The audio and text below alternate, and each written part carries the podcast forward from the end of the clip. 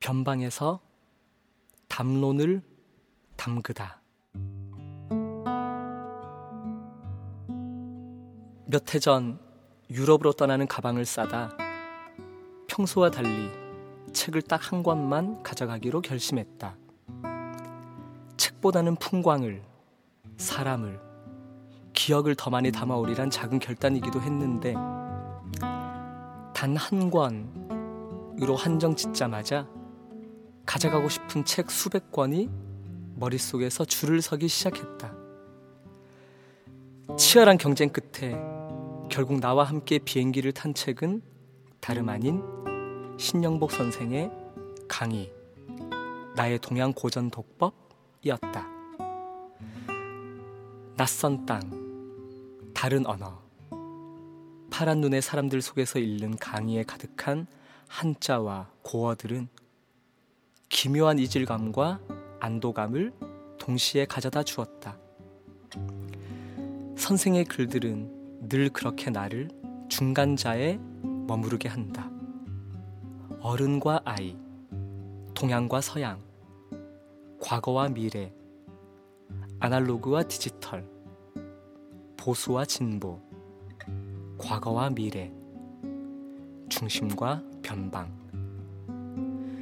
그 어딘가에서 양쪽 모두를 향해 손을 내밀고 있었다.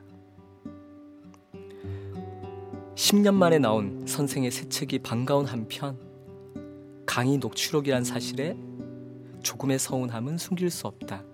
물론 선생은 말과 글의 경계가 애초에 자유로운 분이다.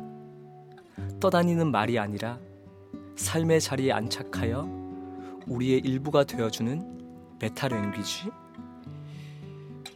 그리하여 머리에서 가슴으로 또 가슴에서 발로 이르는 가깝고도 먼 여행을 함께 떠나준다. 그럼에도 그의 책을 오래 반복해서 읽어온 내게 이 책 담론은 그리 새로울 것 없는 복습의 다름 아니었다. 대신 뜻밖의 수학이라면 이 책을 읽는 동안 나의 지난 시절이 되돌아왔다는 것이다.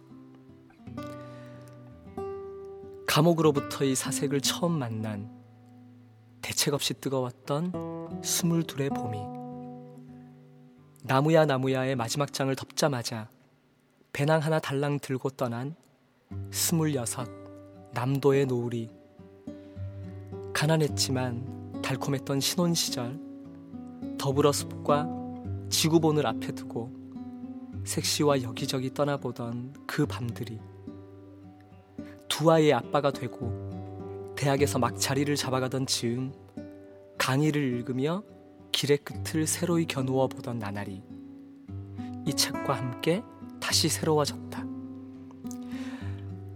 선생의 말과 글에 더불어 자라온 지난 20년을 복귀하며 나는 이 착하고 사려 깊은 말 글을 듣고 읽었다. 지방에서 음악을 만들고 또 가르치는 일을 하는 내게 선생의 가르침은 준엄하고도 따사롭다. 문사철과 시서화학이 넘나들고 가로지르는 지점을 응시하게 했고 변방이 창조 공간이 되려면 중심부에 대한 콤플렉스가 없어야 함도 확인시켜 주었다. 이윽고 나는 나의 변방에서 나의 담론을 담그기로 한다. 선생이 감옥에서 만난 노인은 집을 그릴 때 추춧돌부터 시작해서 지붕을 맨 나중에 그렸다 한다. 집 그리는 순서와 집 짓는 순서가 같은 사람이 있는 반면 책을 통해서 생각을 키워온 사람은 허공의 지붕부터 그리기 일수다. 약관의 선생을 만나 불혹에 이른 지금에야 이 이야기를 조금 더 잘 이해하게 되었다. 어떻게 살고, 사랑하고, 사라져 갈지를 말이다. 2015년 6월 3일 민호기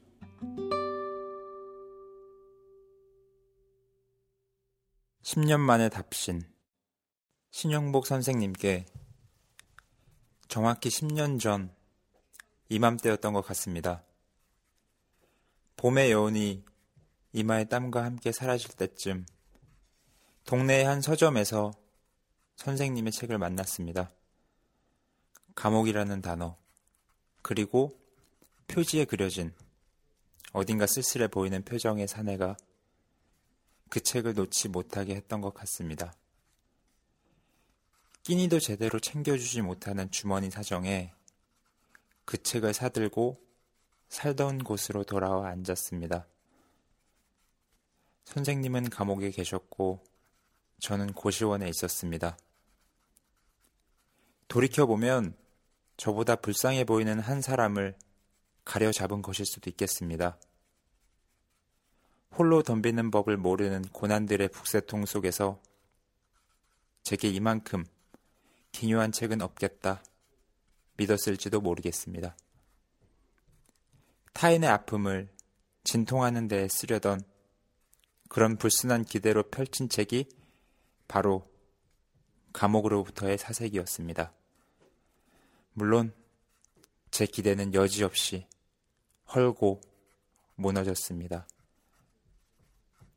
헐고 무너진 자리에 각각의 편지들이 들꽃으로 피어 저 사람처럼 의연하게 다시 한번 살아내 보라. 그렇게 응원했던 것 같습니다. 그리고 저 역시 의연할 뿐만 아니라 저 사람처럼 끝끝내 자상해 보리라는 그런 포부를 가졌던 것 같습니다. 하지만 삶은 희망과 포부로만 배겨내기 힘든 것 아니겠습니까? 선생님의 두 번째 책을 읽었던 것은 경상남도의 한 절간이었습니다.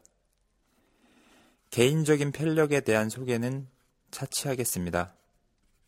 다만, 조금만 더 순탄했더라도 당시 친구들이 한 번씩은 떠난다는 배낭여행을 해봄직한 시기였음은 밝혀도 좋겠습니다.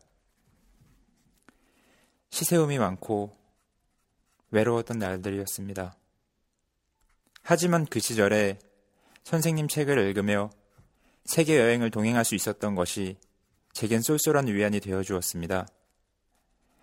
마지막 엽서를 읽고서는 마침내 아침해를 그리는 일에 다시 한번 도전할 수 있었습니다.